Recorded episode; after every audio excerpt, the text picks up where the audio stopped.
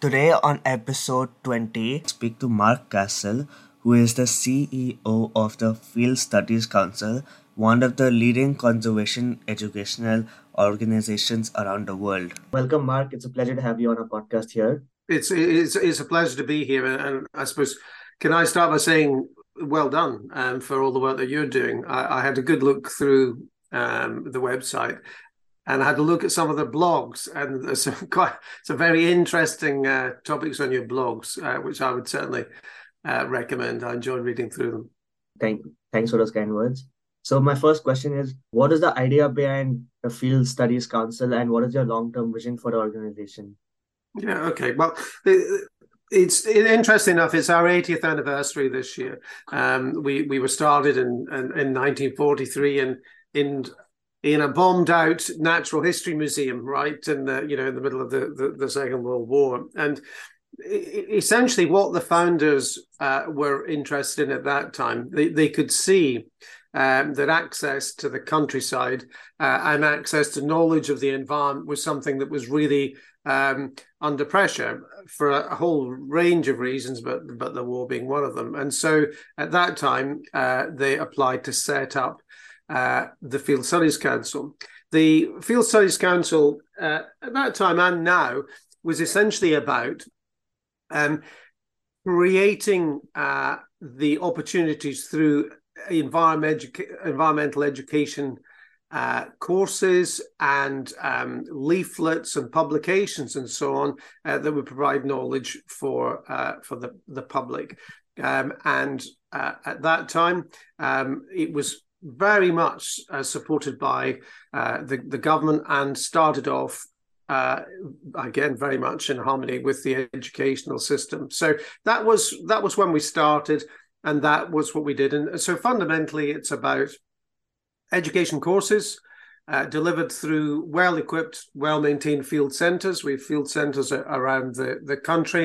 And the sort of thing that unifies it all together is uh, the knowledge of field studies uh, and that that will in turn care for the environment. So that's what we were about when we first started off. What is the, the long-term vision uh, now? Well, we, we see this as being a journey. Uh, and what we are looking for is to inspire everyone. And so that's big. We're looking for everyone. Uh, firstly, to be curious. Um, and we think that's a really important step. You, you'll know probably better than me that, that an, an awful lot of people's first uh, exposure often to uh, the interest in environment is what they see on the T V through, you know, David Attenborough's work and so on. And what we want to do is to try to take that curiosity and, and move it to the next stage. And so what we want is to get people outdoors to do that themselves. Uh, and so the next stage on for us is about making them more knowledgeable, uh, because we very firmly believe that if you know more about it, about the environment, it will inspire you to move to the next stage, which is being passionate about the environment. Now, I think our view is that to really get to the point where you're passionate about the environment to the extent that you really will reach that point of wanting to care for it, you need to be immersed in it, because you only really understand the awe-inspiring aspects of the environment by having that opportunity. And so we want to take people on the journey. Some will take, you know, will will stop at curiosity, um, uh, but others might go all the way to, you know, being as interested as you are and being really passionate about it. So, so that's what we want to try to do, is to inspire everyone uh, to be curious, uh, knowledgeable, passionate, and caring about the environment. The Field Studies Council's main areas of work is increasing youth engagement. So, what exactly are you doing at F S C to increase youth engagement? Okay, if I, if I start with um, with youth engagement first, I mean, I, I, as I said, we're very clear that there's there's no substitute for actual hands-on experiences, and and some of the the the, the most fun times I've had with the Field Studies Council is when I'm able to join groups of young people who have never had the opportunity to get outdoors, to, you know, put a pair of Wellingtons on, uh, to stand in a river measuring it, get their feet wet, or to, you know, look at uh, moths and moth traps and so on. And so that's a really uh, important part of it, is the hands-on experience. And so a lot of what we do is embedded within the curriculum. So what we're looking at doing is working with schools uh, and uh, those who might be involved in uh, the geography um Uh, uh, fieldwork parts of the of the geography curriculum, or biology, or whatever, uh, and working with them when they come to do uh, to do courses with us. The the challenge with that is we've seen, particularly as a result of the pandemic, a real decline in fieldwork uh, at schools, uh, and so uh, it, clearly it was under a great deal of strain through the pandemic, and so that decline has affected the number of people that, that come. At one time, people used to come for five days at a time, and that really is quite rare now for, for a whole um, number of reasons. So the first one, in terms of youth, is working with schools, um, because what we want to do is to try to ensure uh, that we are able to get those uh, pupils, learners who are at schools, to get that wow moment of actually seeing what's going on. We we don't only do that in our uh, field centres. Um, we also uh, have a thing we call outreach, where we actually go uh, to schools, and we'll work with schools and show uh, the, the, the, the pupils and teachers what is in their school playground, in their backyard, so to speak. Uh, and we also have a number of locations where people will go for the day and they don't stay overnight, uh, and they will join us there. So it's it's very much about trying to engage uh, through uh, the school programs. The other things that we do is work with other partners. Um, we've a number of different projects that, that uh, we've been involved in in the past, uh, working with Yeah, faith groups, working with um, groups such as uh, Girl Guiding, uh, Scouts, uh, and so on, again, to engage uh, that way. Uh, and we run a number of things for individuals too. We use Duke of Edinburgh's award scheme. So uh, we really do believe that trying to engage with young people is absolutely fundamental, uh, and we will, and we do all that we can uh, to, to try to do that.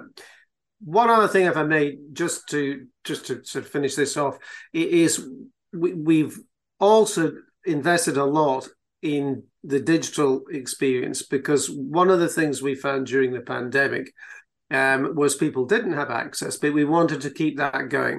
Uh, and so we ran a, a program called Fieldwork, Fieldwork Live during that time. We have had over four hundred fifty thousand people who joined us in that. And again, that was another way of, of connecting people to nature. That leads to my next question. Do you think there's a growing disconnect between the youth and nature? And if so, why? Yeah, I, I, I think there is a, a, a disconnect. Uh, and I suppose there's a, a whole number of reasons uh, for, for that happening. Uh, I, I think probably the, the, the first thing is the reduced number of opportunities to to participate in nature as part of every day. As I, and I've talked about at school, the, the fact that fieldwork uh, opportunities have reduced as part of the school curriculum, that, that's an impact. Other things that relate to that is the, the cost of living. The ability to actually go and participate in things has been affected by, by that. So that, that has an impact too. Um, I suppose one of the others which, which we've found is that The, the, the people who would have guided young people who were confident about the outdoors themselves and would have exposed them, if you like, to all that nature has to offer, those skills are, are reducing too.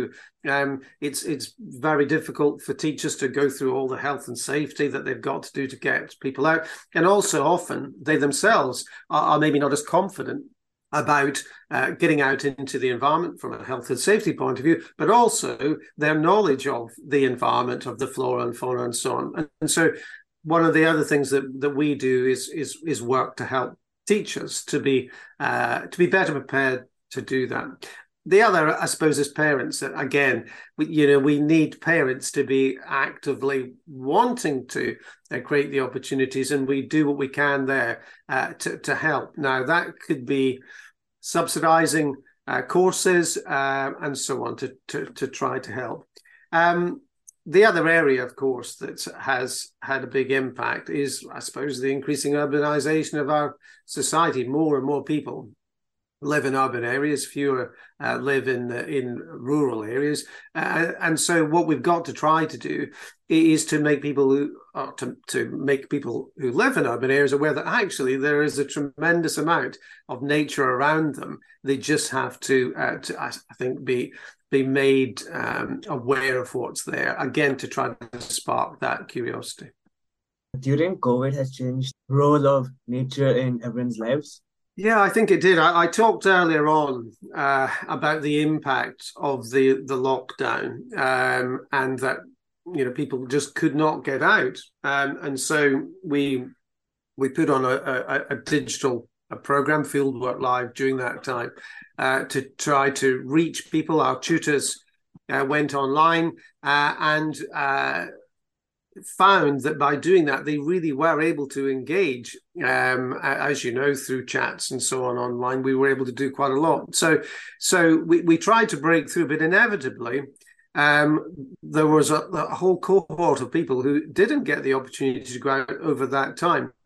And actually, I mean, one of the things that uh, a teacher I spoke to uh, recently said that they, they had found that the whole COVID uh, period uh, made her students more risk averse. They were le- less confident at getting out into the environment because they had been, uh, I suppose, locked at home for a period uh, and were concerned about it. And of course, other things like bird flu and so on don't help. So, um, yeah, I think um, COVID did have an impact. Um, it, it restricted access for a period. Not everyone was able to go out and, and explore nature in their back garden because not everyone has uh, back gardens like that. And so I think it did have an impact, sadly.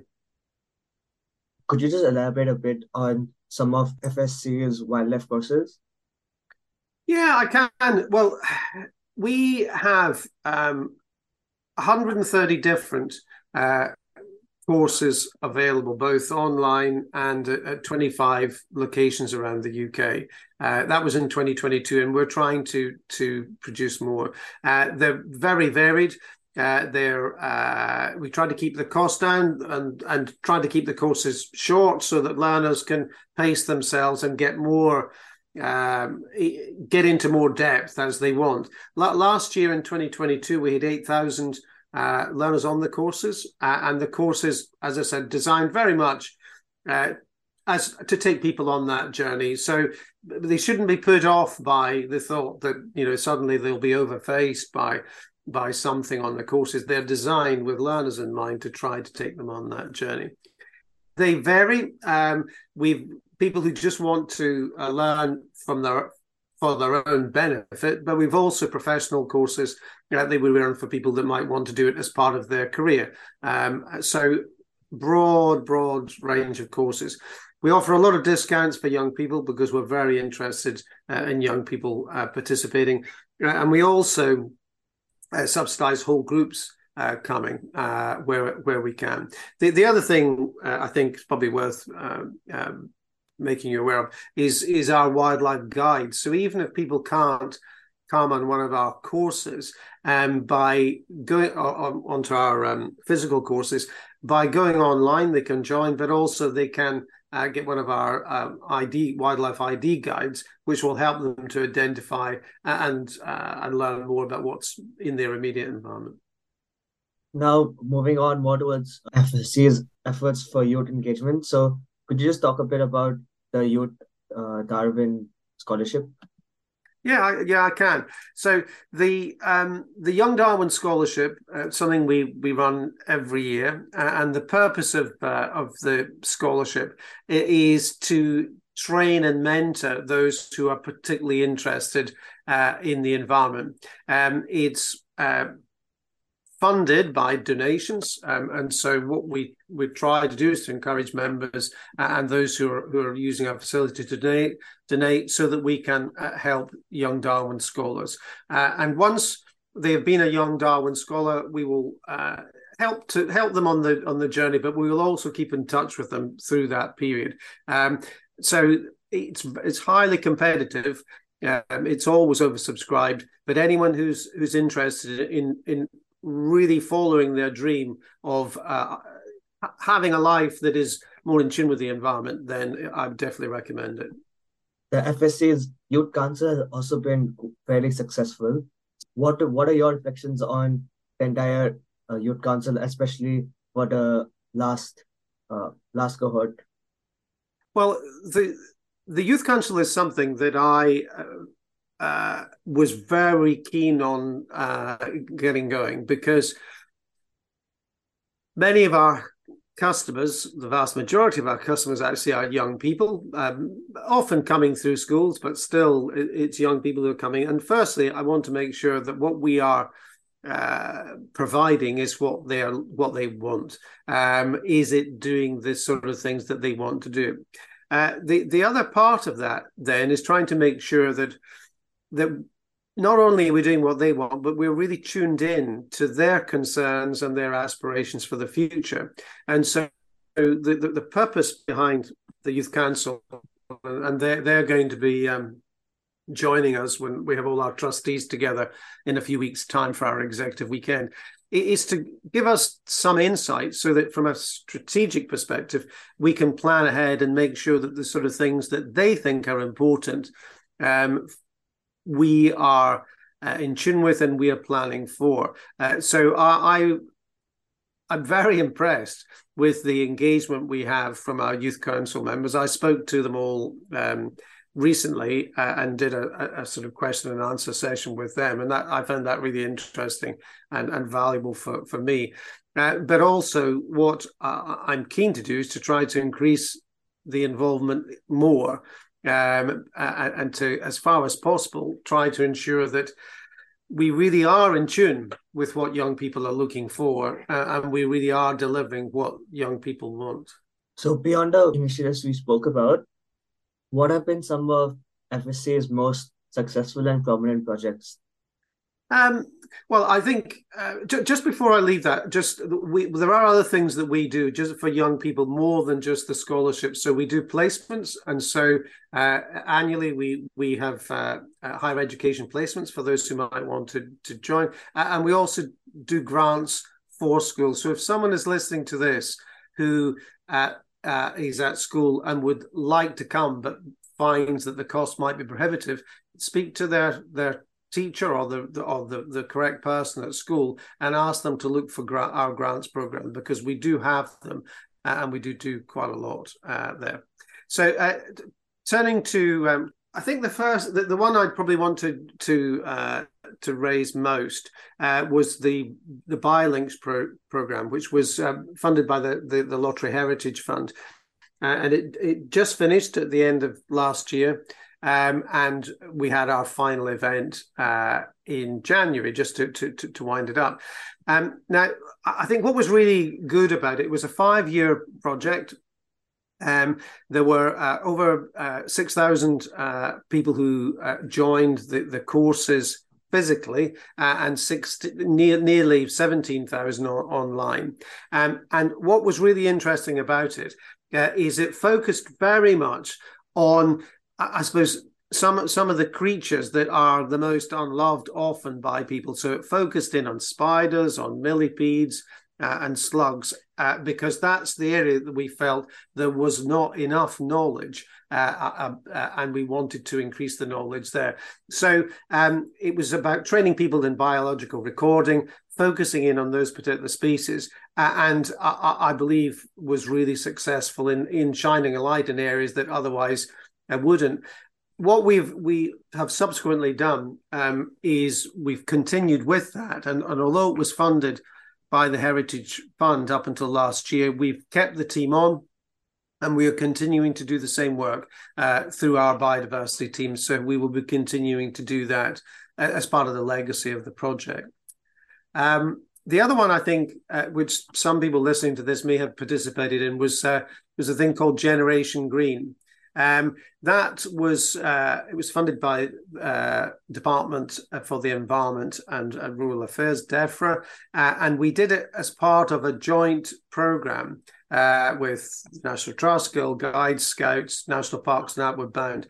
Um, that I, again, I think was another good uh, project. Thousand young people given the opportunity to go through the courses, uh, and uh, nearly a thousand uh, again came to to, to visit the, uh, the our location. So another good program, I think.